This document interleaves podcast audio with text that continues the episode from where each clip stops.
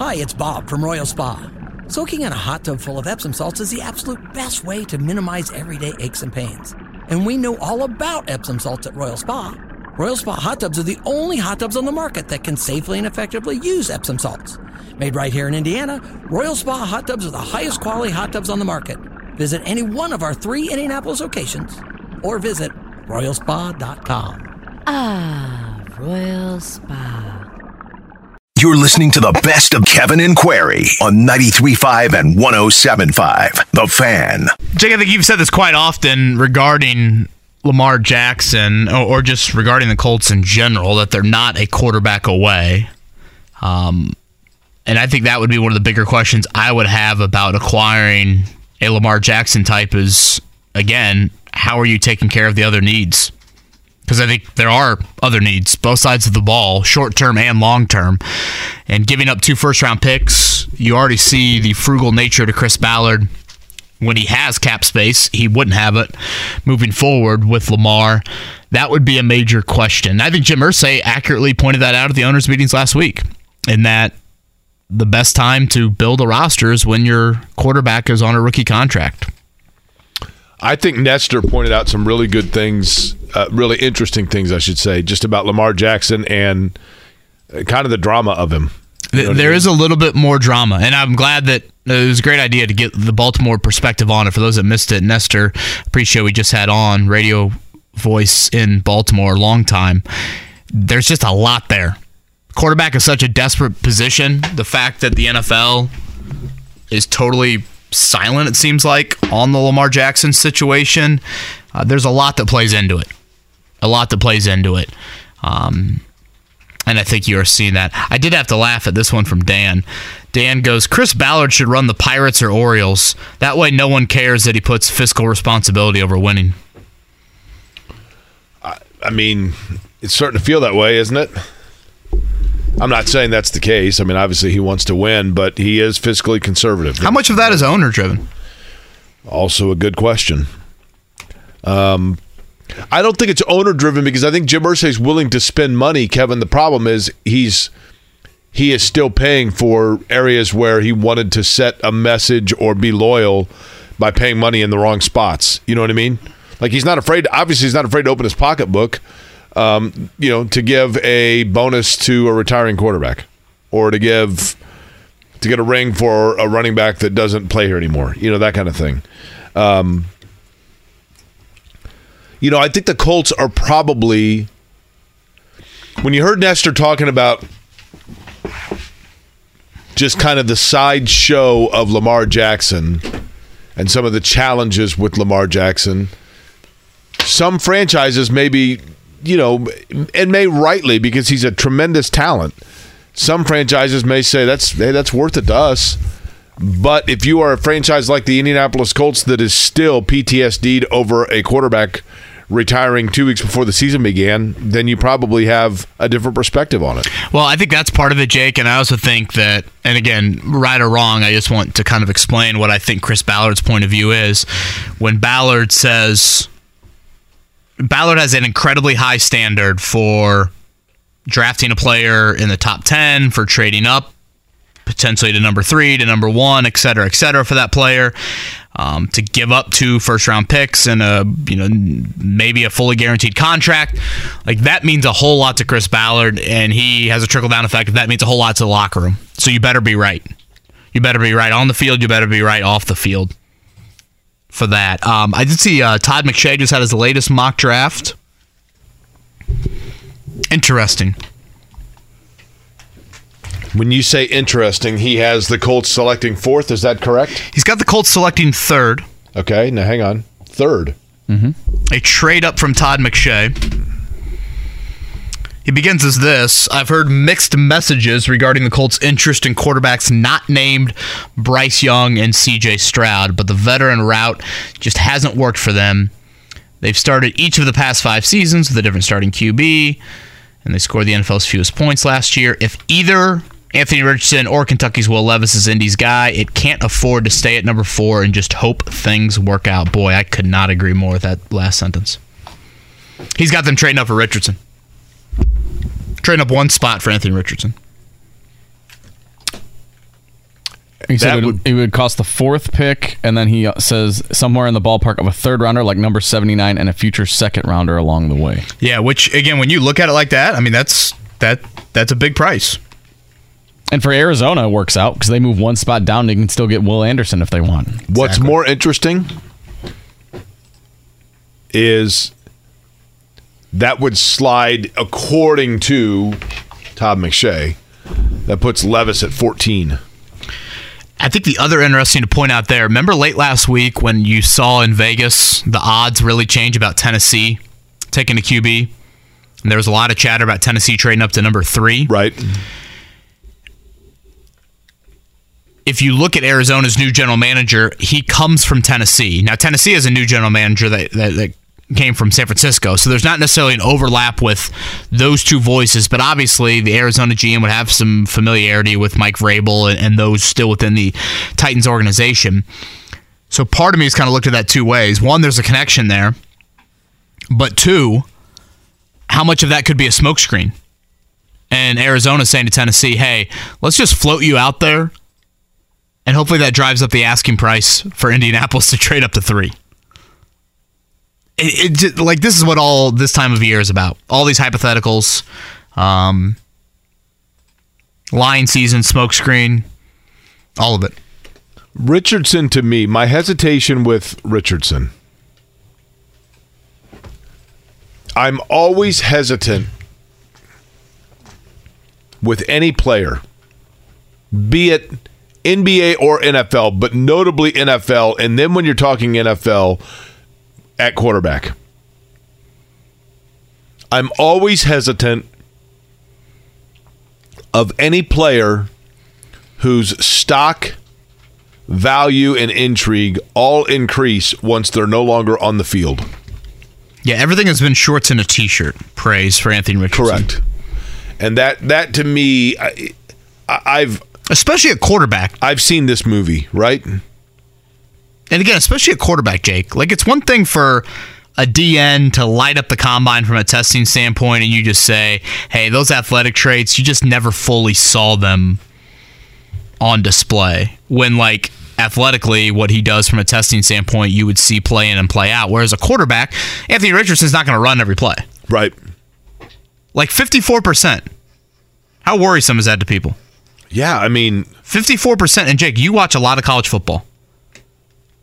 Let's be honest, there's a lot of throws that don't go past the line of scrimmage in college football. correct. Yeah, a lot of bubble screens. A lot yeah. of bubble screens, a lot of zone read, you know, and I know Richardson certainly has some moments down the field, but Will Levis 64%, Anthony Richardson 54%.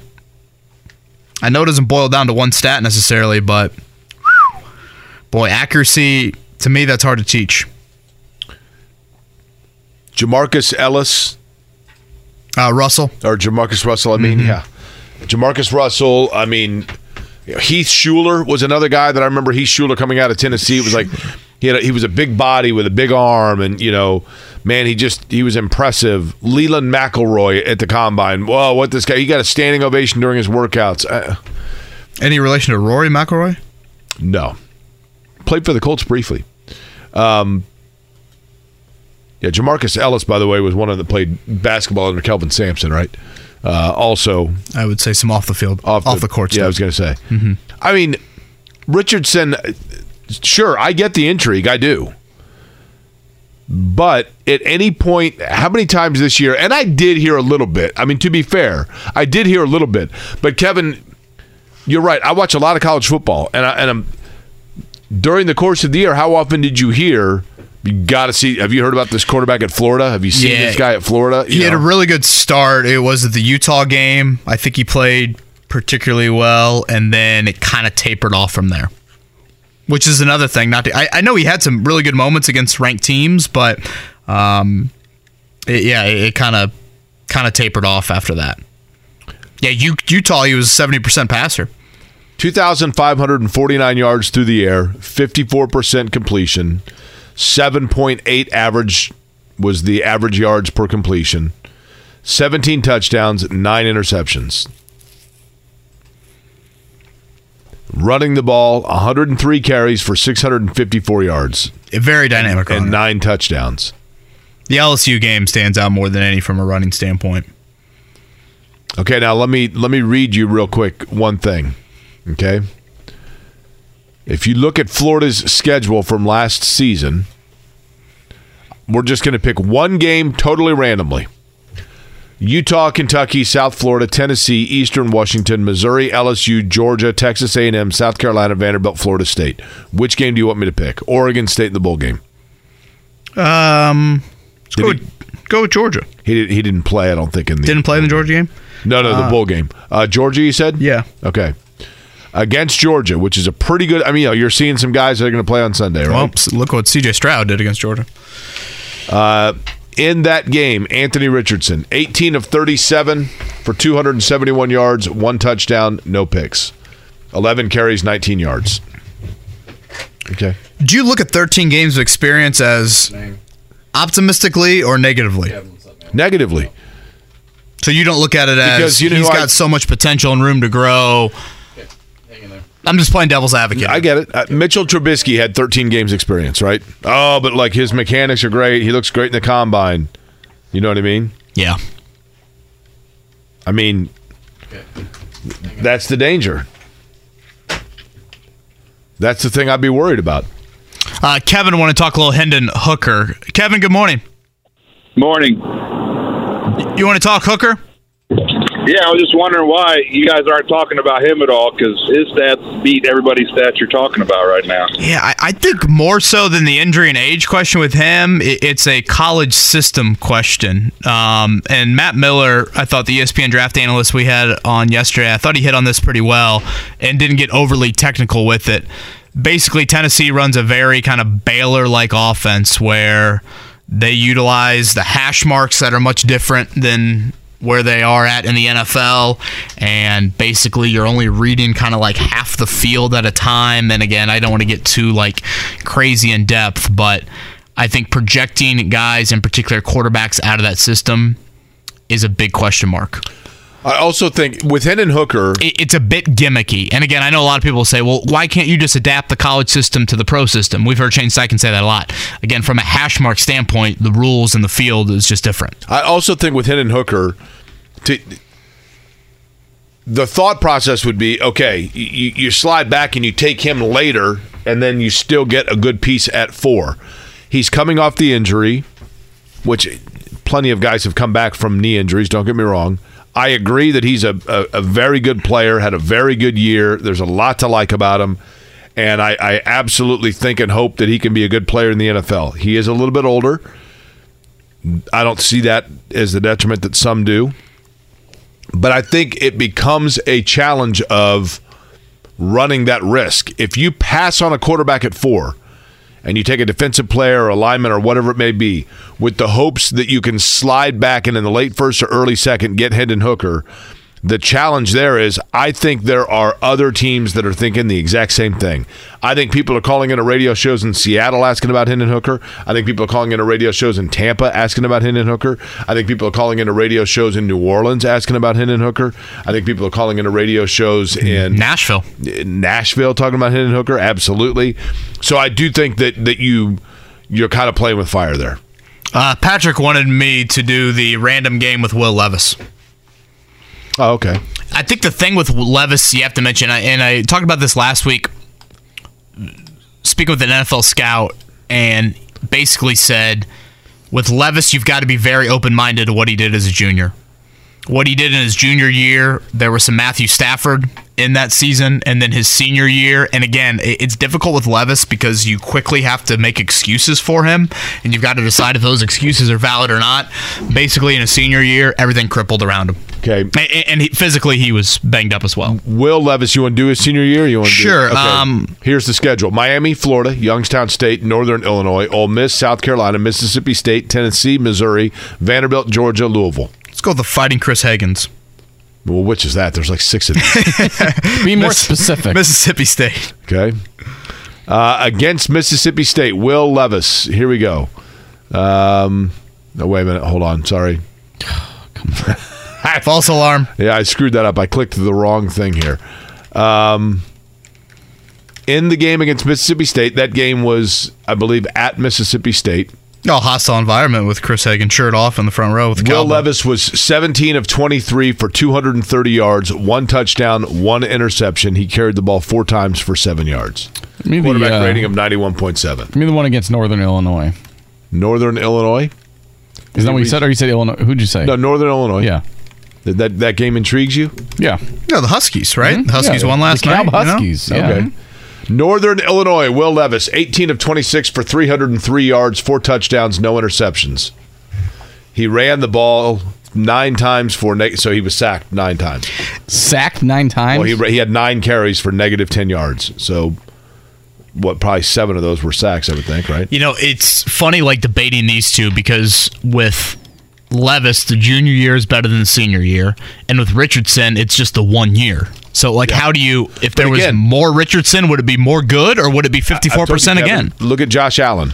Josh Allen as a junior at Wyoming had a really good year, and then his senior year, people like, eh, his numbers dropped. He, he didn't throw as many touchdowns. It's like, well, like three of his receivers left. They graduated, and he was throwing to guys he'd never thrown to before. I mean, Yeah, you have to factor that in. And I think Pat points this out. I think it's a really fair statement. The pass that Anthony Richardson gets for having a bad team around him versus the non-pass that Will Levis gets for having a bad team around him is mind-boggling. Um, I think outside of the talent around the two, it was what Will Levis had in place his junior year versus what he didn't have in place his senior year. Like the offense coordinator change, his own health. I think those are a couple things you have to acknowledge. Now, again, with Richardson, if he would have had a second year, do you see second year growth out of him being in the, being in the system? You know, some continuity from playing time, those sorts of things. It's, I mean, those sorts of debates you have to have. And there's no easy answer. If there was, we obviously would be talking about these guys probably, you know, one or two. Whereas Matt Miller, who we had on yesterday from ESPN, talks about them more in the uh, in the twenties. Uh, Jake, your favorite tournament memory will be what from this year? I gotta look at the my favorite tournament memory. I mean, obviously, we're going just strictly with Does it have to be happened in the game. favorite or just a mo- the most memorable? Yeah, I guess let's just go most memorable. Most memorable would have to be Purdue getting ousted. Will we look? Will this be like the Fairleigh Dickinson tournament? That's what's interesting about this tournament. Like, I, I, I, think, it could be the Florida Atlantic tournament. It could just be the, the, the all the number ones got bounced. Yeah, And relatively two- early. and twos I- and threes. Yeah. quite frankly, I think this tournament is going to be like the. I'm trying to think of a Super Bowl year. Like, give me a Super Bowl year where just some random team, what like one of those Ravens years, like Ravens Giants, where you're like uh, Dilfer okay. quarterbacking them. Yeah, Here comes Kerry Collins. like I, it doesn't feel like there's much of this tournament that people are go, really going to remember. I mean, Florida Atlantic, sure, but did they remember George Mason getting into the Final Four? You know, um, my favorite, honestly, watching San Diego State knock out Alabama in a bar with one poor guy that was a San Diego State fan whose life was being made by it and everybody kind of enjoying it with him. But Alabama, I thought was really good and that was when I was like, "Wow, San Diego State actually is pretty good." Um, I, Fairleigh Dickinson, I mean, the way that they watching it unfold against Purdue is probably the thing that will jump out. think about the ending San Diego State had. Obviously, they beat Alabama in the Sweet 16. Then think about the ending they had in the Elite Eight against Creighton on the foul call, and then obviously the ending on Saturday night with Florida Atlantic. I mean, that to me is like the back-to-back one-point wins is like sixth or seventh most memorable thing from this tournament for me. And yet, I probably should have it higher on the list because I, I think, I, I, I thought, how about the Furman Virginia finish? yeah, you know, going back to that opener because that was, I think, the first session of the first day, if I'm not mistaken. You had the Virginia kid, and uh, you, know, you can't talk about it without Purdue fans just thinking back and wanted to bang their head against the wall. But Kihei Clark for Virginia, who made the incredible pass, had just such a knack for not rushing things and throwing the ball up to the Diakite guy. Who forced the game into overtime against Purdue in the Elite Eight? That was Kihei Clark as a freshman.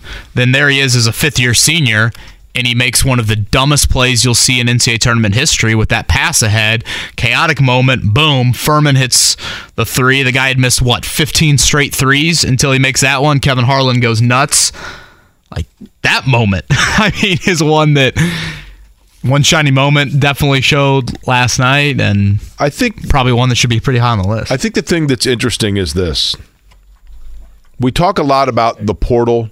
We talk a lot about NIL. We talk a lot about the COVID year, the fifth year, and that the stage is set for upheaval in college basketball and a realignment of the powers that be.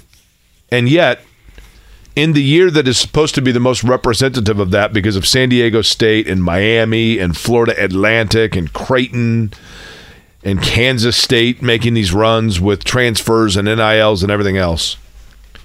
It's the team that in the program that for the last quarter century has been the most consistently competitive in college basketball that won it. You know, Connecticut won their fifth national championship in 24 years. That is among schools that have won at least five championships. That's the second fastest one through five in history, behind only UCLA. It ties Duke. It puts them on a faster trajectory to five than North Carolina, Indiana, Kentucky.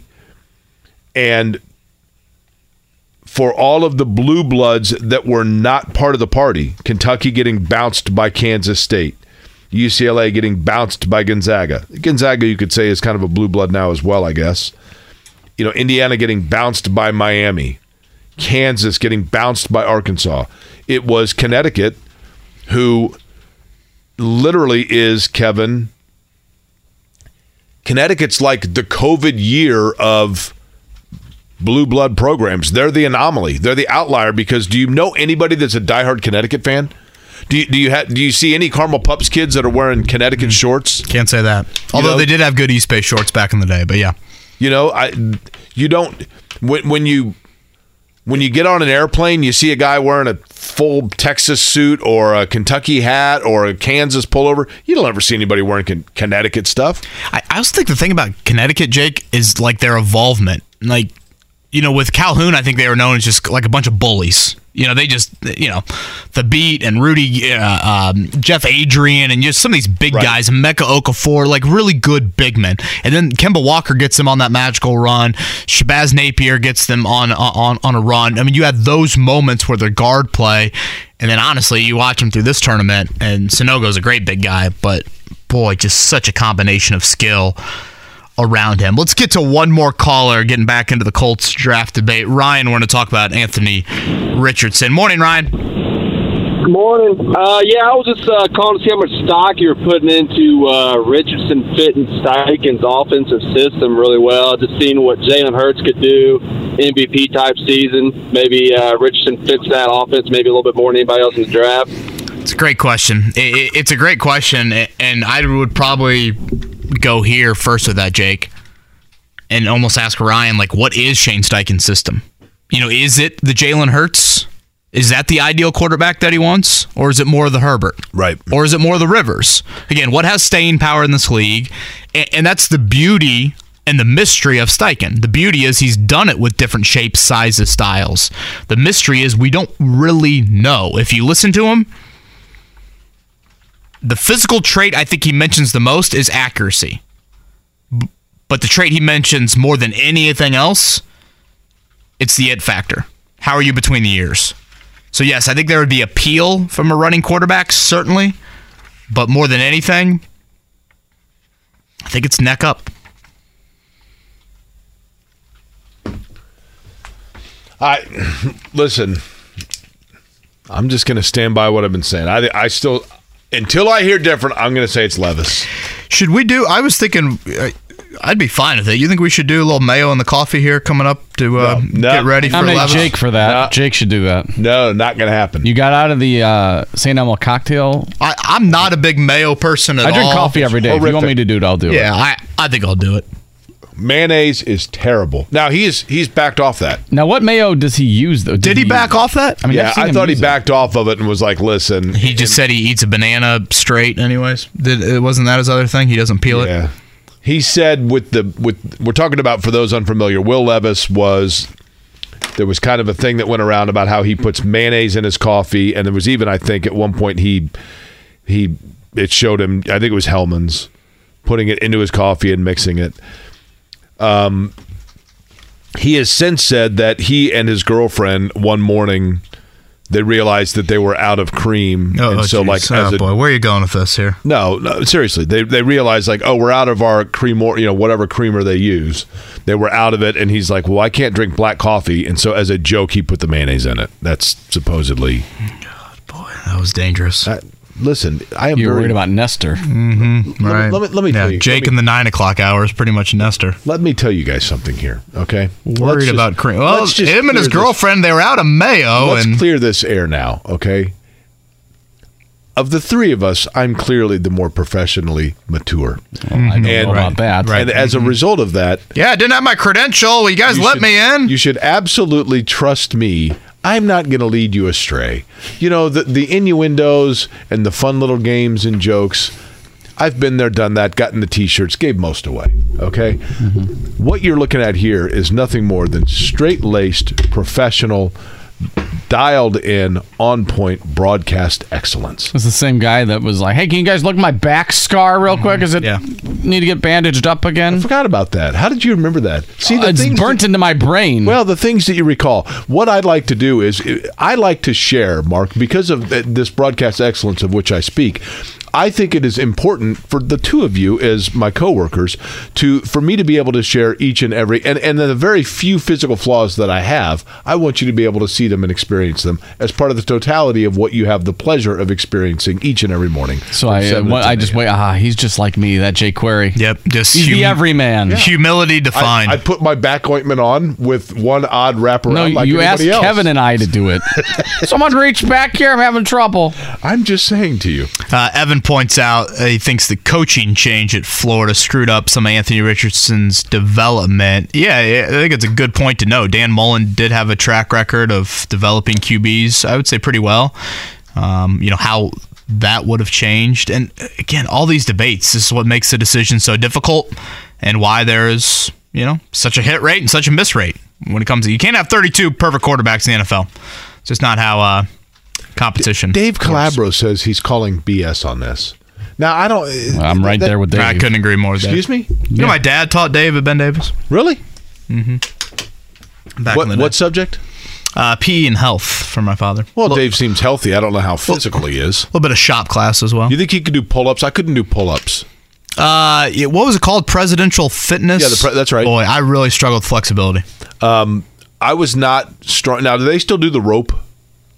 I'm gonna guess no. Did Jim still have the rope? That Do they even have have, gym don't know if class? they Do they all just wear hazmat suits in gym class and just run into I each mean, other? Like that. The in hindsight, I will say the rope. Like it seems like it's been a while since OSHA's gone out and checked that. Right? Like you get three quarters away, and there's supposed to be one guy at the bottom that's supposed to hold the rope for you, and then that's who you land on if you fall. That's how Jerry and George been on Seinfeld, by the way. Doesn't seem like enough waivers to sign Watch out, off. Jeremy! on, on I'm coming down. Just, he's, I hit the bell.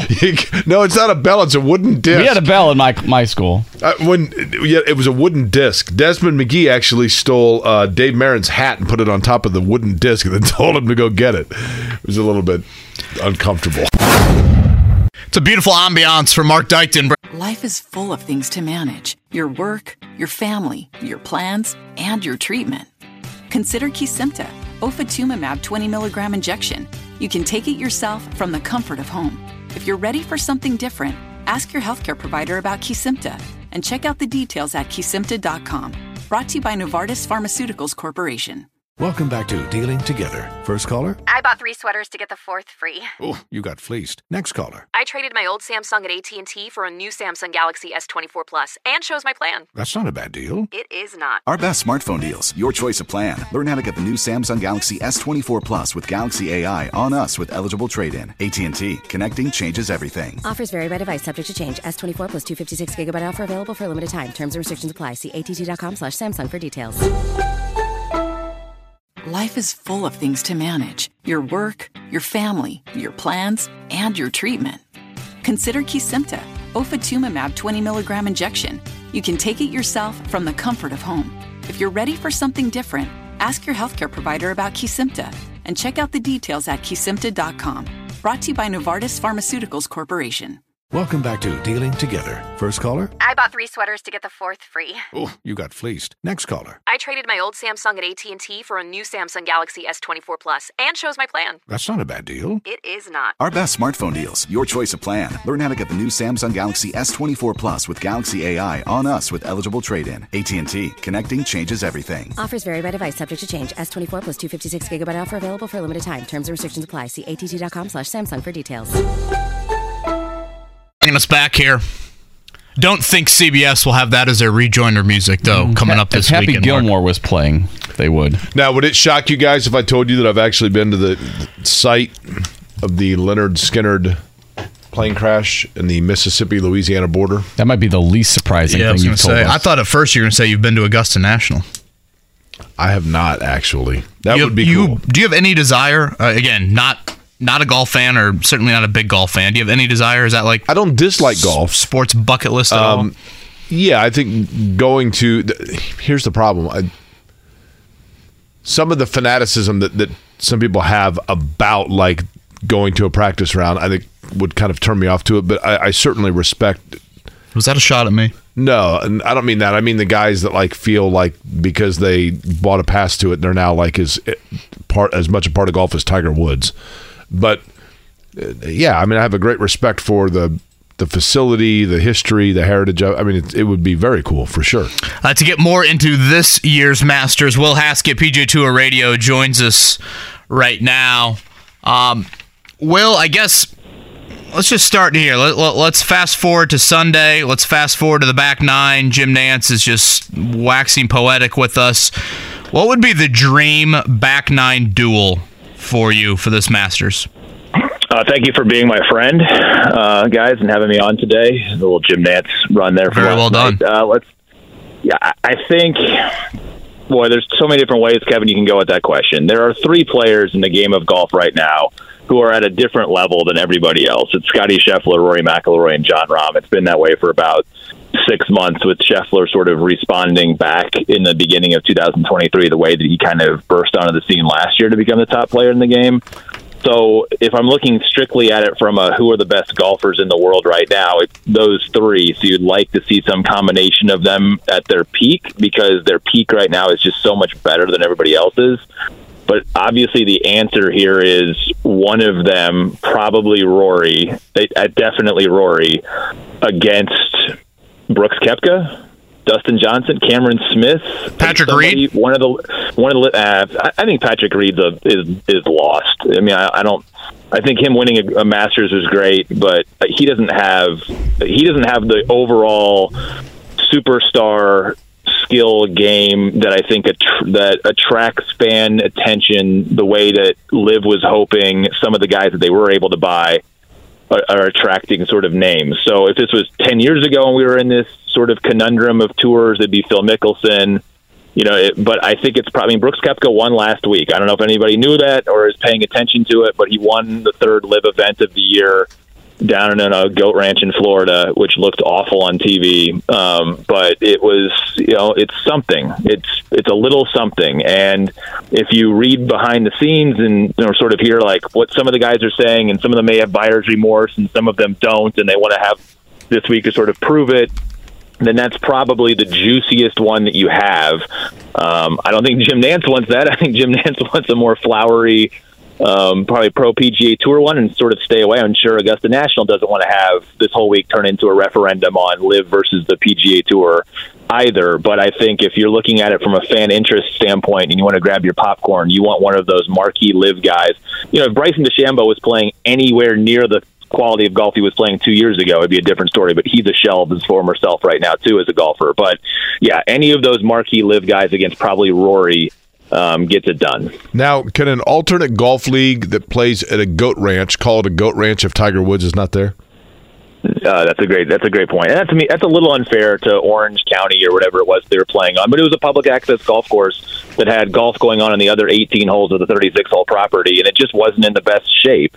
Um, now, is it cool to see some of the best guys in the world play on a golf course that's a daily fee for you know us regular mortals? Absolutely. It's probably more similar last week to what LIV guys were playing on than you know obviously this week, which is the most pristine kept property in the entire sport. But so that may be me being a little bit unfair and showing my cards here and how I view LIV in the world of professional golf. But um, yeah, yeah, you're absolutely right. If Okay. Tiger's not there, it's not a full goat ranch. Will, let me ask you this. Will Haskett is our guest. He's on the Payless Liquors hotline.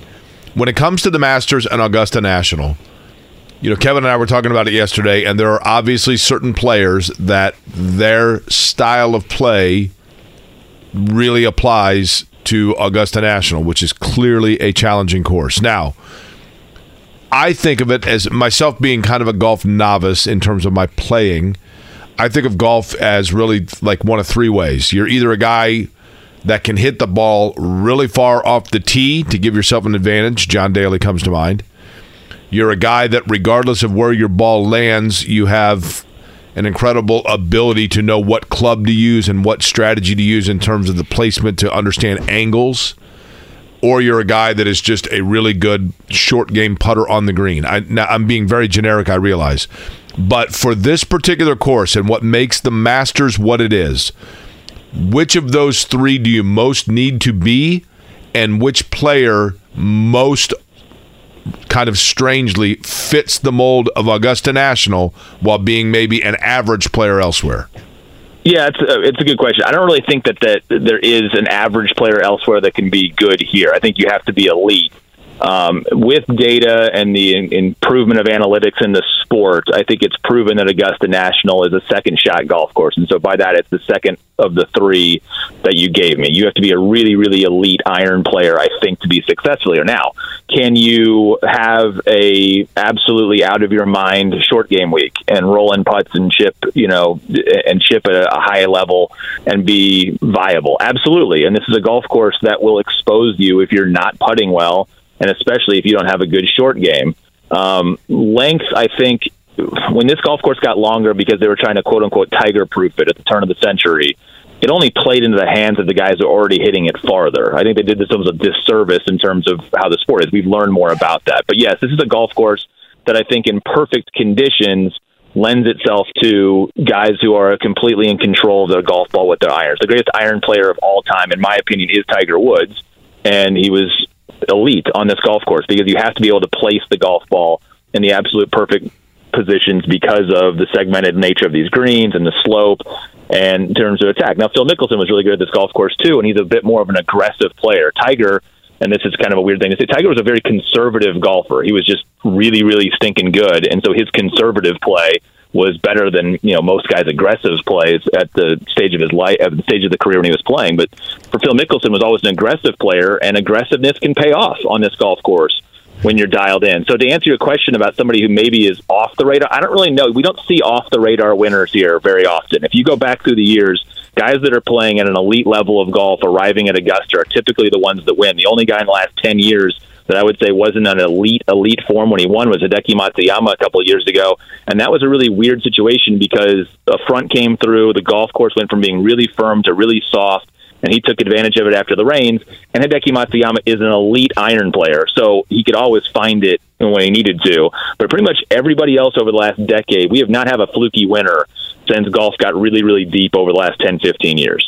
You using past tense for Tiger Woods has me a little nervous for my inevitable Tiger question Yeah. that's coming up here in a few. Will Haskett, PGA Tour Radio, is with us. Will, I've been, I think, pretty clear in my stance against LIV golf, the lack of competition. I just don't think it's really what anything resembling what the PGA Tour is about from a competition standpoint and the meritocracy that, that, that comes with it. Having said that, I, I can't deny at all it's created unbelievable drama and headlines for the game of golf that I, I think is actually pretty good from an entertainment and an eyeball standpoint.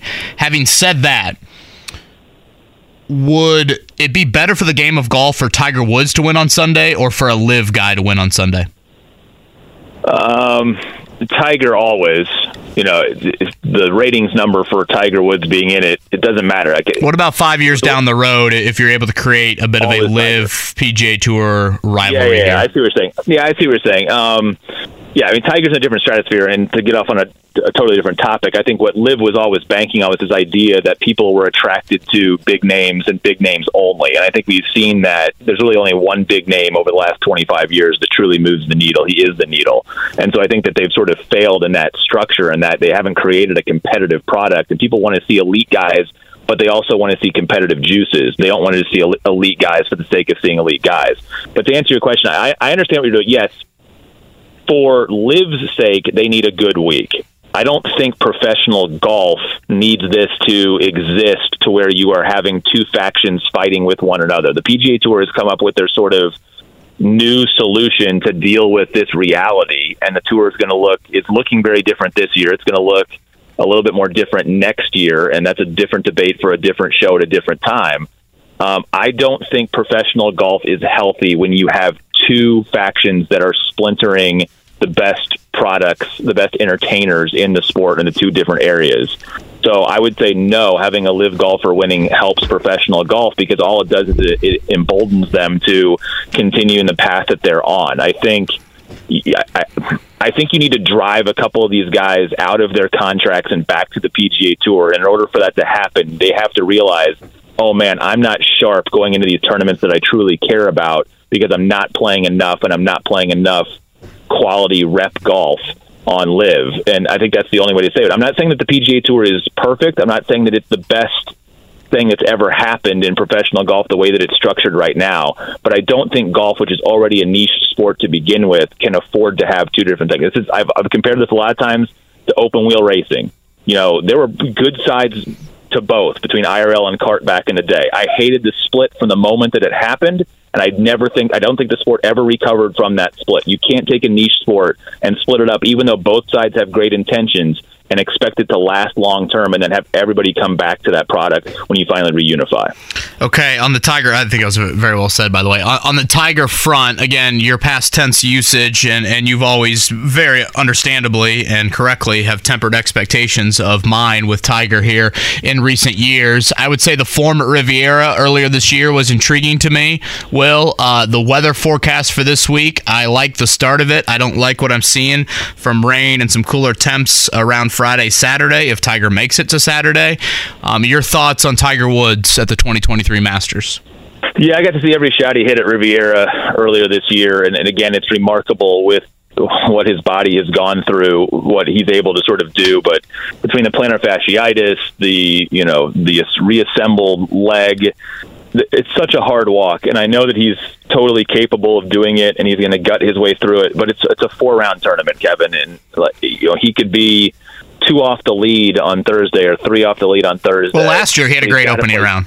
Right, he's got to play 72 holes and walk around that place, and I just it, it's just going to be too hard. It's just it's too hard on his body. We him making the cut is great. Him being in tournaments is great. He is going to be present as as much as he can in the majors and you know three or four events a year. We're going to see him eight times a year, and let's just keep him upright. I mean, honestly, that's it. I, he I, he just can't generate. I mean, what he did in 2019, in many respects, was kind of miraculous.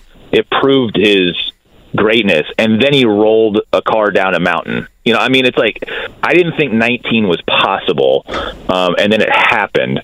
So you could say, oh well, then anything's possible. It's like, yeah, but look at what else happened since 2019. So let's let's get him through the cut. Let's get as many walks up 18 on Sunday, waving the hat as we can.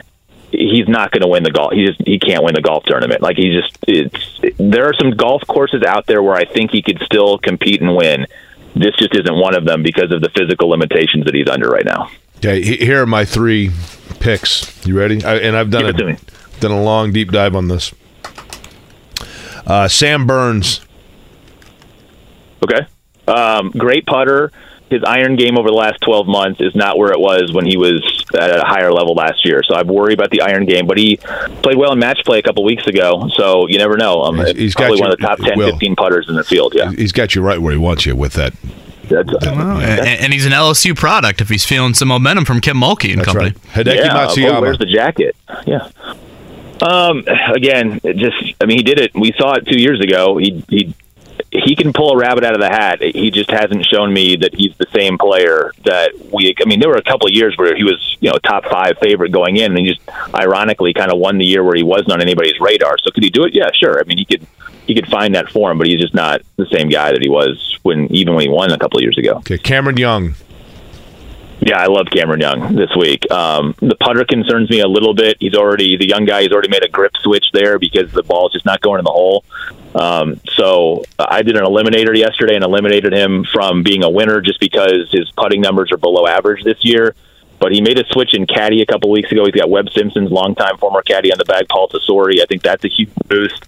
Uh, absolute ball striking Jesse, to steal a phrase from a couple of guys I work with on PGA Tour Radio. He hits it a mile. His irons are awesome. Uh, I, I'm bullish on Cameron Young this week. Okay, I want to get to that eliminator here in just a second, but let's go back to LIV. Um, 18 LIV golfers in the field. For those unfamiliar with who is on LIV, um, you've got Cameron Smith, the defending Open champion. You've got Dustin Johnson, Patrick Reed, Bryson DeChambeau, Brooks Koepka, Phil Phil Mickelson. I mean, you got some household names. If I set the over under will at one and a half LIV golfers to finish in the top 10, what are you taking? I take the over on that one. I mean, I think DJ sets up perfectly on this golf course. He hasn't been as dominant you would think. Just kind of watching LIV over the last couple of weeks, I think Brooks is motivated um, to show that he's you know found a little something. Because if anybody watched the Netflix documentary, and I thought the most compelling episode was his episode, and sort of showing how frustrated he was at this time a year ago, realizing he wasn't as good as Scotty Scheffler. I think there's some, you know, there's some willpower in him and some burn in his gut to try and get it done. And then you could throw another, you know, another guy in there, maybe Amito Pereira, who's a rookie this year, has a good showing. Taylor Gooch has been playing. I mean, there's some guys that could end up in the top ten. I think it's safe to say, you know, given 18 guys in a field of less than 90, that three of those 18 world class players, or, or, even you know two of them, find their way into the top 10 when it's all said and done. And you, you get backdoor top 10s too, Kevin. You know how this sort of works. Sure. So yeah, I think it's a safe thing to take a take the over on that one. Okay, uh, and on the eliminator front, again, this is over at willhaskett.com. It's a great piece, super detailed, and trying to pick the winner here. Um, a little bit off the radar, and again, off the Rory, Rahm, Scheffler radar. A healthy Jason Day intrigues me. Um, what did you see from an eliminator standpoint on day, and what did that spit out for you? Yeah, Jason Day is playing at an elite level over the last several months. He reworked his swing to try and uh, to take some of the pressure off of his back. Uh, every single week, he is a candidate to have something flare up. I mean, he could he could not make it to the tee on Thursday. It's completely possible. But he has been playing at a winning golf level over the last several months. I actually thought that he was one of my short list guys to win the Players a couple of weeks ago because I thought he set up really well for that golf course. Had an okay showing when it was all said and done. Um, Jason Day has come close to winning this golf tournament before. He's hitting the ball really well. Um, it's only a matter of time, I think, this year until he wins a golf tournament, and he has the you know number one player in the world type of pedigree, the major champion, to be able to get it done. So yeah, if you get away from those guys at the top of the sport right now, Jason Day has been playing like a top ten, top twenty player in the world, and that's what you need to be playing like in order to win at Augusta. So yes, um, I think he's more than viable this week. And on your end, did I see the completion of the Grand Slam for the Eliminator? Yes. Yeah, and that's a completely objective opinion. Um, Scotty Scheffler is actually playing better golf right now than he was playing entering the Masters last year, which is a scary thought. He was the best player in the world, arrived here last year, improved it, and he's a half shot better compared to himself last year at this exact same time. So if you said, "Hey, we'll put you know everything into a computer and spit it out, who's going to win?" It's it's probably Scotty Scheffler. But you know, you open this interview talking about what would you like to see coming down the stretch on Sunday and in this world of split professional golf, the guy who has been the loudest voice for the tour side of things, for this idea of meritocracy and what the new world order is going to look like, it's Rory McIlroy. And not only completing the career Grand Slam, but to do it in an emphatic way, um, I think would be the ultimate story. Now, we've seen Rory have the opportunity to tell a lot of those types of stories before, and he doesn't necessarily get it across the line or have that sort of killer instinct. But if the golf course gets wet and it gets soft, it plays more into his hands and his length off the tee. Um, so I went more with the great story than necessarily the best one at the end there because again, head says Scheffler, heart says Rory. I went with the heart at the end, and let's see if we can get it done. Now, how about this? Uh, Mike Weir, I kind of like that because Michael Weir is the lead singer of The Elect, and they're fabulous. I love seeing them at the beer garden. I think Michael Weir of the Elect could beat Mike Weir the golfer. Um, Sandy Lyle, I, Good wasn't, that. Sandy Lyle was the name of the character that Philip Seymour Hoffman played in Along Came Polly, and I liked him. He's so going to play probably wearing suspenders, Jake. So it's worth it's worth tuning in to see Sandy in the suspenders. Yeah, his outfit is a must every year. And how, Yeah, how old is how old is Sandy? Uh, he's probably got to be Uh, one of the oldest in the field, if not the oldest. Yeah, he's yeah sixty plus there. Yeah. what do we got? Bernhard Langer, Yeah, he's Yeah, Larry Langer's Mize. 66 this year, and Langer could still make the cut, which is just insane how good he's playing. Oh, uh, see, I, I'm gonna. I was looking at him. Uh, I'm impressed by him. I think he's he's he's on a hot streak. Yeah, you know the Champions Tour. Jake's just locked into that weekend, week so what out. we're getting at is you either go Cameron Young or three guys old, right? Sandy Lyle, uh, Vijay Singh. Well, Will's pulling out the heartstrings a little bit there. Jim Nantz would love to see Rory walking up the Oh, 72nd God. hole on Sunday Can you with the lead. He might retire from golf broadcasting if that one happens. He might just walk it all off at that point in time. Yeah. Yeah, no, that that would be crazy. Hey, uh, keep, here's not here's a crazy name off the radar for you. I'm not saying he's going to win, but there's a 19 year old amateur from Vanderbilt, Mr. named Gordon Sargent. He won the NCAA tournament last year, and they gave him an exemption. He hits it at absolute mile off the tee. Um, I think he's going to make the cut. If you pay attention to a lot of metrics, he's already playing at an above average professional level in college right now. I think he could make some noise this week and be somebody that we're talking about a little bit on the weekend, and, and maybe even you know vies for a, a top ten or a top twenty finish. Yeah, his um, amateur career has been absolutely incredible so far. Gordon Sargent, definitely a name to watch. Will, great stuff, man. And uh, it sounds like uh, if it works for you, we'll uh, have you back on Monday to recap it all. Uh, I thought we're gonna are we gonna have our weekend Twitter date again to argue about Lamar Jackson know, I- I- versus rookie quarterback? So are you are you chips in the table for Lamar? Is that what I was seeing there? No. No, my question is if you if you truly feel like you should have matched the Carolina Panthers offer to go all into the number one pick, then why not the proven quarterback commodity? And I understand the salary cap stuff. Don't get me wrong. I understand the money aspect of it.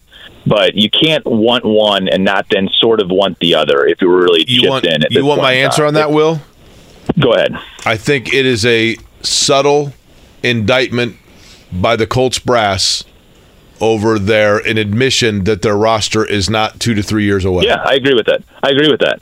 But if you move up, if you move up to take the you know Bryce Young or C.J. Stroud number one, you're sort of mortgaging your future also in that one. So if they're not going to do either, I'm okay with that because you're saying we value our top picks to build a roster long term, which is But what I don't think it you is. Can, right, but I don't think you can say they should have done everything possible to get to number one, and then say, oh yeah, but they shouldn't. This is too much of a price tag to go get Lamar Jackson. It's either it's either both, right. or it's none, in my opinion. I, I think playing style, you can't ignore that too. The staying power of a CJ Stroud is more of a pocket guy versus the Yeah, staying totally. power of a Lamar Jackson into his 30s. Uh, enjoyed that back Let's go and forth. Hendon Hooker, second round. Let's go Hendon Hooker. Let's go. Come on, let's make They're the, they're the, and everybody's convinced they're the only franchise that's figured that out. That's what cracks me up, right?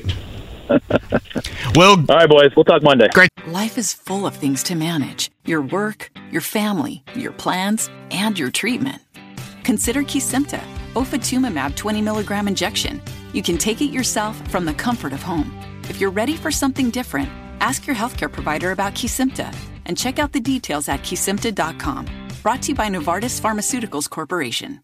Welcome back to Dealing Together. First caller? I bought three sweaters to get the fourth free. Oh, you got fleeced. Next caller. I traded my old Samsung at AT&T for a new Samsung Galaxy S24 Plus and shows my plan. That's not a bad deal. It is not. Our best smartphone deals. Your choice of plan. Learn how to get the new Samsung Galaxy S24 Plus with Galaxy AI on us with eligible trade-in. AT&T. Connecting changes everything. Offers vary by device, subject to change. S24 plus 256 gigabyte offer available for a limited time. Terms and restrictions apply. See att.com slash Samsung for details. Life is full of things to manage your work, your family, your plans, and your treatment.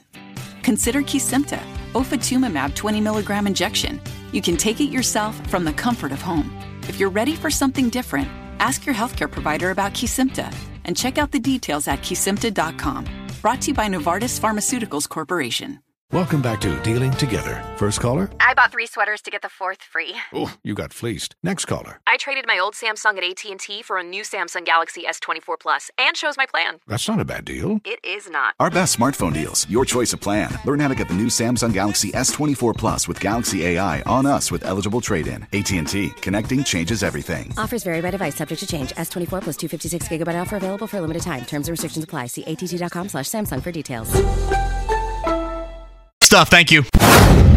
Halfway through the 8 o'clock hour, Jake Query along with Kevin Bowen, Mark Dykton here as well. Warm start to the morning, which is a good thing. Not necessarily sun splash this morning, but uh, happy April to you. Connecticut, your national champion. The other big story we've been talking about for the last couple of weeks, even though I feel like it's kind of cooled from the Indianapolis side. So I wanted the Baltimore perspective and decided to reach out to Nestor Aparicio, who I met a couple of years ago on Radio Row at the Super Bowl, and uh, kind of a lightning rod of Baltimore sports, which I love because he's uh, not afraid to share his opinion on all things Baltimore sports. He joins us now on the Payless Liquors hotline.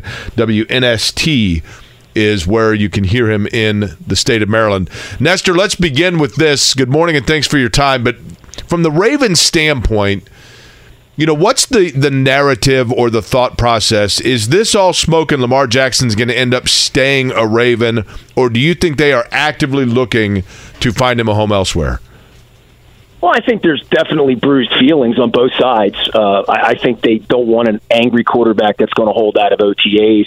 I mean, Harbaugh's the guy that gets rung up by, by the league for practicing too much, uh, you know, and, and breaking the rules in that way. That he doesn't like not having his quarterback around. He's got a new offensive coordinator, so it, it's a fascinating push and pull for everything that happened here over the last year, beginning with the OTAs, the fact that he's his own agent, which is its own nightmare that's built into this. Um, I mean, it's one thing to be your own agent when you're only negotiating with your team trying to get a deal. When you're trying to pit other teams against each other, this has been a an epic failure.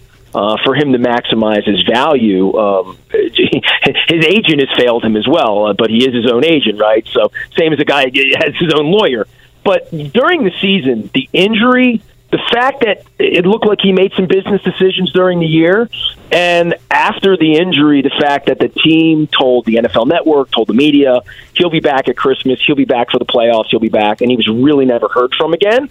And when he was heard from, he was heard from on social media in very untoward ways. He went after a fan in Pennsylvania with some profane tweets um, after a loss, and it really wasn't heard from much until he announced his injury and said he was injured more than they said he was injured. And this is, of course, after he didn't show up for the playoff game. And uh, there's two sides of that story as well as to why he wasn't just waving a towel at a playoff game as the franchise leader. So th- there's definitely problems in the relationship. Can they be solved? I, you know, that, that's between Lamar and the franchise at this point. I, I would say for for him and this last three four weeks i don't think if the internet believed that there'd be no bidding on him.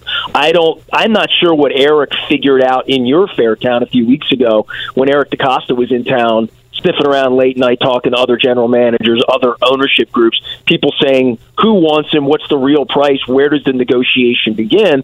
And of course demar smith screaming collusion right? So this is as thick a, a story. I've been on the air here 31 years. I mean I go back to not having a football team. Um, you know, being on the radio here, Cal Ripken, twenty-one thirty-one, Ray Lewis, all sorts of things. We've had two parades here. I've never seen a story like this because I really don't know where it's going to end up. I just can't imagine he's going to happily roll back into camp in August and play for $32 million. That, that, the thought that that's going to happen here seems foolish. Nestor, when you bring up business decisions, you bring up him not showing up to the playoff game. You know, for us in this market, um, when Chris Mortensen talks, it, it, carries a little bit of weight, and I say that because Jim Irsay and him have a very close relationship. Mortensen mentioned last week that, among other things, the contract, the draft picks you'd have to give up, there are some questions about nutrition and sleep habits when it comes to Lamar Jackson. Is that like well known in the Baltimore area, and is that true? Uh, you know what? This is the first I've heard of it. Now, keep in mind, Lamar doesn't do any interviews with anyone. The only time he sort of has stepped out of the box, Rolling Stone did an interview with him uh, that really worked into race and politics and, uh, and and his friendship with Kodak Black, and it got cut off instantly. So I've never really heard Lamar sit and talk about anything really. His background, his thoughts, his hopes, his I, he's not so, so the, and he has no agent. He's his agent. You know, like this notion that this guy was calling around with his goofy gym two weeks ago. Uh, the only nutrition we've seen with Lamar is that we see that he's a kid that plays video games. He's a kid that hangs out on the internet. Uh, he had this great relationship with Hollywood Brown. He tweeted at the franchise last year in the middle of the draft, WTF, when they traded Hollywood Brown, when everybody in the organization swears they told him that they were trading his buddy because his buddy has to be traded. So this has just turned into sort of a nightmarish scenario, I think, for Steve Bisciotti and Eric DeCosta and John Harbaugh, that they have this special kid, this special talent. They haven't been able to negotiate with him. He hasn't played a football game in December or January the last two years. He wants top of market because of what Jimmy Haslam did in Cleveland. And there's no one to negotiate with, and including his mother, who's always been implicated as being you know, a bit of a front for him. And, and obviously on draft night, you've seen the pictures of him in the green suit in the green room, waiting, waiting, waiting until hearing his name called when the Ravens dealt back into the first round. Um, this has become a business problem for the Ravens, you know, in a way that you know, maybe Andrew Luck leaving Indianapolis in the way he did became a problem for the franchise, but Steve owns the team. Harbaugh feels like he has a job for life. Eric DeCosta waited 15 years to get the gig and has the gig now. Those are made guys, and they behave in every way with the media, in the town, with this arrogance that life will go on. I don't know. They haven't had a whole lot of foreign 13s around here. and We haven't drafted in the top 10 much in 27 years. But if it comes down to being held hostage for three, four, five years by Lamar Jackson when whatever they know about Lamar Jackson is more than anybody else knows about Lamar Jackson. But I don't think they're of the mindset that he's going to come back and play for what the franchise tag is. And I think they're now thoughts are starting to wither that there's going to be any suitor. That if Jim Irsay's not the guy, and if Arthur Blank's not the guy, and if Stephen Ross wasn't the guy, and if the Glazer brothers aren't the guys, who who wants to sign him, who is going to give him what he wants, which is, you know, in excess of $200 million of guaranteed money, and basically the keys to your franchise for the next four to six years, depending on how you would structure a deal, where the guarantees would lie. And meantime, the Ravens aren't negotiating with themselves. The, the Ravens put him out there on this non exclusive franchise to say, hey, go find your best deal, go find a suitor and it, it really is amazing, and it's amazing to the Players Association as well, how quickly the suitors all dried up. I mean, to our knowledge, Lamar never got on a plane, right? Lamar never flew and talked to anybody anywhere.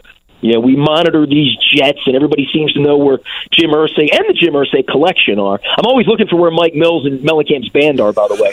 Um, but but I, I, you know, I love Jim Irsay, by the way. I'm the Baltimore guy that has a relationship with him. But I mean, I don't know why another team with a, a, top four draft pick would want to give away a draft unless they're absolutely in love with Lamar Jackson. And I don't think Lamar Jackson, the agent, has done him his client Lamar Jackson, the player. Uh, it, it, this has been one of the worst agenting jobs in the history of the National Football League. When you look at his talent, his MVP trophy, where he is, where the franchise is, the fact that nothing ever got negotiated, and now he's sitting here with this crazy bad franchise tag thing and no suitor in the league, and the the the NFL Players Association in his ear saying, "You're being Kaepernick here, dude. You know what I mean? You're you're you've been colluded against. They are suppressing your value and your salary uh, based on the system and." The system's eating him up right now. Do you think Nestor that Nestor Aparicio is our guest in Baltimore? He's on the Payless Liquors hotline. Do you get the impression I think sometimes organizations or franchises, you know, Baltimore's the Ravens have been a very good franchise. You know, they've been competitive virtually every year through through different rotations. And they, they seemingly, again, outside perspective, they have stability. You know, they have we know who is in charge, and and they are they seem to always have the right pieces. But when they have a dynamic talent like a Lamar Jackson, does an organization that has had success then suddenly fool itself into thinking that the success is all theirs and that he is a guy that can immediately be replaced. In other words, hey, we're the Baltimore Ravens. You might have been an MVP, but we're the Baltimore Ravens. We'll just put another one in there and they'll be an MVP because that's the culture that we have. Is that a dangerous thing to get into, but is there a chance that Baltimore feels that way in this situation? Well, they're two for two picking quarterbacks going back to 08, right? I mean, they've nailed their quarterbacks without having to suck. They haven't had to pick first, suck for luck, or whatever you guys did, right? Like, they haven't had that here because Flacco was a guy they traded up to get. They fell in love with him. They saw him as a Division One quarterback who went to Pitt and fell out of favor and did everything he needed to do at Delaware. And then he came in and took him to the playoffs five years in a row, won a Super Bowl. Right? You could have won two. We should have been in Indianapolis if Billy Cundiff made the kick. Had there been a timeout, we probably would have been the ones there that that day. Right? So I, I can go back to that, and all of that is. Bisciotti has made himself into a billionaire. Eric DeCosta has bided his time and still has Ozzie Newsome. Ozzie still has an office in the building. Ozzie's still there plenty. Ozzie's still a part of what they do. And then there's John Harbaugh, who Eric DeCosta was in on the hiring process when John Harbaugh was hired in 2008, and my partner Brian Billick was thrown out. And that's 15, 16 seasons now ago that that happened. So they've drafted two quarterbacks. They traded back into the first round. They listen. John was talking revolution around. He was like Fidel Castro and uh, and Che Guevara coming out of the hill. Revolution, revolution. Now four years later, they've had this revolution where they can't sign wide receivers in the free agent market. They haven't done a very good job of drafting them. So putting talent around Lamar was a problem. They had a left tackle that was hurt for a year and a half, and now Lamar is a guy that I think anybody who's watched him play, watched the style of football, he runs into linebackers. Um, I didn't like that from the beginning. You know who else didn't like that? 31 other teams passed on him and said he runs into linebackers. That's not going to be a success, a, a formula for success for us. That he's going to run the ball 12, 15 times. He ran the ball 21 times in an NFL game a year and a half ago, and literally was never heard from again that season.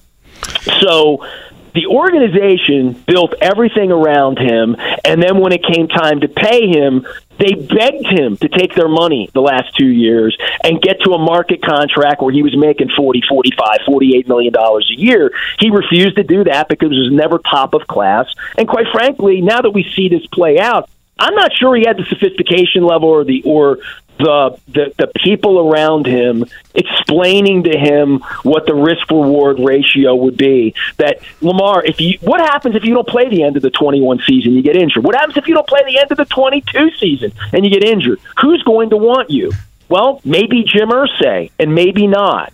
And you know, I saw Kravitz's piece last week. I had Bob on my show as well. I mean, we're out of seats here. I'm in Baltimore. I'm I'm I'm Lamarathoned out. We're fatigued here on the story, right? I mean, literally. That's why I we called Lamar. you, Nestor. It's six months of talking about this, and at the end of the day, we're talking about whether a billionaire is going to want to front two hundred million dollars and the keys to his franchise to a guy who tweets poop emojis. You know what I mean? Like literally, and and that's what his agent does. And I think this is this has been a, a, a cautionary tale for guys without agents and how the business of the league really works. And the Players Association is going to be heard from. They're going to scream bloody murder throughout all of this. But this is, to your point, this is exactly what the Baltimore Ravens have managed to avoid. Since Ray Lewis was in handcuffs, right? And Jamal Lewis had some off the field issues. They had a kid die in the middle of camp last year. I mean, a, a veteran guy was found dead, and they're you know you can Google that Jaylon Ferguson. I mean, they, this is a franchise that's had Ray Rice punch his wife in a glass elevator, and then everybody no speaking, no seat it until it was week one, and it's all on TMZ. So this is an organization that's had problems, it's had drama, but it never invites drama. And to me, thinking you're going to have a disgruntled quarterback play for 32 million who's ghosted and who's out on the internet in literally attacking the coach as he's coming to the podium to sit down at the owners meetings by dropping the "I've asked for a trade" tweet. I mean, th- it's it's really a war between the two of them right now, and the only thing that can save them is Jim Irsay, Arthur Blank. I mean, you, you name these guys, and then after the draft, what might happen.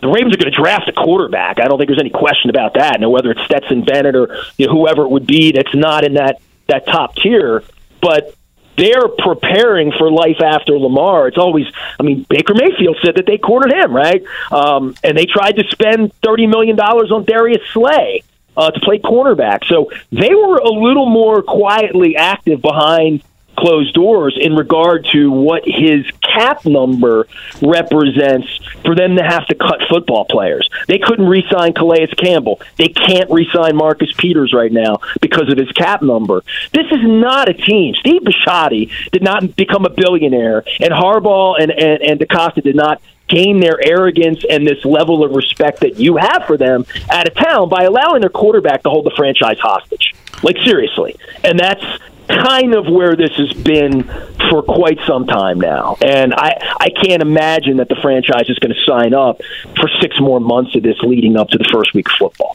Lamar sending out poop emojis. Uh, we're trying to get our, our daughter not to say the word poop right now, so I guess I can empathize with the Ravens organization a little bit on that front. All right, Nestor, last one from me. Um, week one, Lamar Jackson is under center for the Baltimore Ravens, or are you taking the field? He's somewhere else.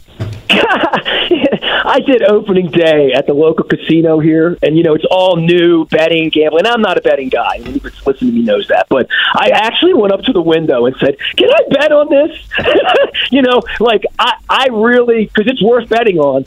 I can't fathom the Ravens are going to sign on for more than this. I can't fathom that Lamar comes back with his tail between his legs and says, "Okay, I'll just take 130 million guaranteed." Would he play on the franchise years." tag? Man, I I can't imagine he will. I thought it was bad business for him to do it last year. When you add his money next to Josh Allen's money, he made almost a hundred million dollars less than a guy drafted in the class, and he's the MVP because he's done a poor job of negotiating for himself. He played for twenty five million dollars less than he should have last year. I mean, he's already way upside down, and maybe nobody wants him, right? I mean, uh, if no, I think he could hold out, and I think he might not play, and I think the Players Association may be baking up something that's litigation oriented. I mean, we're not.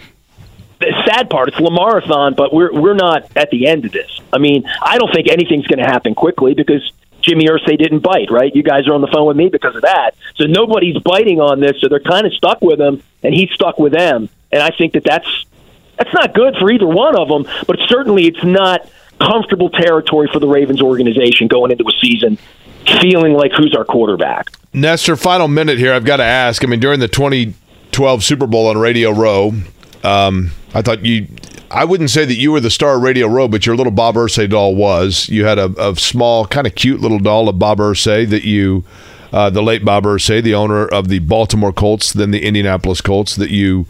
I think you took around took them around to different landmarks in town and took Dude, I have and- pictures of him with Don Shula and stuff. It's awesome. Yeah. so, do you still have the little doll? You know, I had it until last year. Uh, I do business with a place called Nacho Mamas here. You can go Oh, yeah. a couple locations. There's a Nacho Mamas in Towson that, and and Scunny was the founder who who passed away about ten years ago. He's an old friend of mine, uh, old Baltimore Ocean City guy who collected stolen Memorial Stadium stuff and Natty Bo stuff and Elvis stuff. It's kind of a kitschy place, and I donated it to to them. He sits. Little Bob is at the bar in Towson. Big Bob, Big Bob. There's an original Bob. Mike Ricigliano is the artist who made them. He was the longtime Baltimore Sun sports cartoonist and dear friend of mine. He made a paper mache version of Bob back in 84, 85. It face got punched in at Schaefer's Bar. It was gifted back to me when the franchise came, and I brought its head on a stick uh, into your square and, and took it to uh, uh, Circle Center uh, back in 96 when Jim Harbaugh was your quarterback. So the original's in a casket at Nacho Mama's in Canton on the wall. Oh yeah, it's painted like a Mayflower Bob- truck, right? Uh, I'm sorry, say that again. The casket is painted like a Mayflower truck. No, it's just a little black. I don't. Nah, it's not like I'll that. bet you on that. It was when I was there, at least. Really? Yeah. Okay, man, I, I haven't been to Canton in a couple. And it's got a Don Schaefer quote on the side that says he lied and died. So He like did- no hard correct. feelings. That that is that's correct. You should see what they did to Art in Cleveland, dude. But if you want to see the Beanie Bob, it's at the back bar at uh, Nacho Mama's, and it's real cute, and it has dollar bills coming out of it, and you know, it's all good. Beautiful, beautiful. Nestor, I, t- I Great picked stuff, the, Nestor. Of, our, of the three of us here, I'm the one that took the Orioles to win more games than the Diamondbacks or the A's, and I got a six pack of PBR riding on it. So go, cute fella, go birds. Bad things have happened to the Birds to start the season here, but uh, you know, we have the best player in the world, Adley Rutschman. Just ask anyone. All right, Nestor, love the energy. Thank you. Appreciate you guys. Have a great week.